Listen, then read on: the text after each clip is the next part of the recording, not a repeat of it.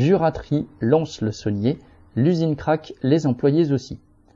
À l'entreprise Juraterie de Lons-le-Saunier, dans le Jura, l'incinérateur à déchets a redémarré jeudi 1er décembre. Les travaux avaient été mis en route après l'explosion d'un obus enfourné avec les déchets en novembre 2021. Le personnel n'était pas au courant. Il y avait bien eu des dysfonctionnements et des arrêts entre novembre 2021 et mai 2022, mais personne ne se doutait de ce qui s'était passé. C'est dans le journal local qu'ils ont appris, six mois après l'explosion, qu'elle avait été causée par un obus entraînant des pannes. Ce serait la découverte d'une grosse fissure dans une poutre soutenant le four qui aurait décidé la direction à finalement l'arrêter. Il était temps que le four soit réparé car il assure 60% du réseau de chaleur urbain et le début du mois de décembre a été glacial. Quant aux conditions de travail, elles se sont dégradées depuis que Veolia a racheté le site il y a trois ans.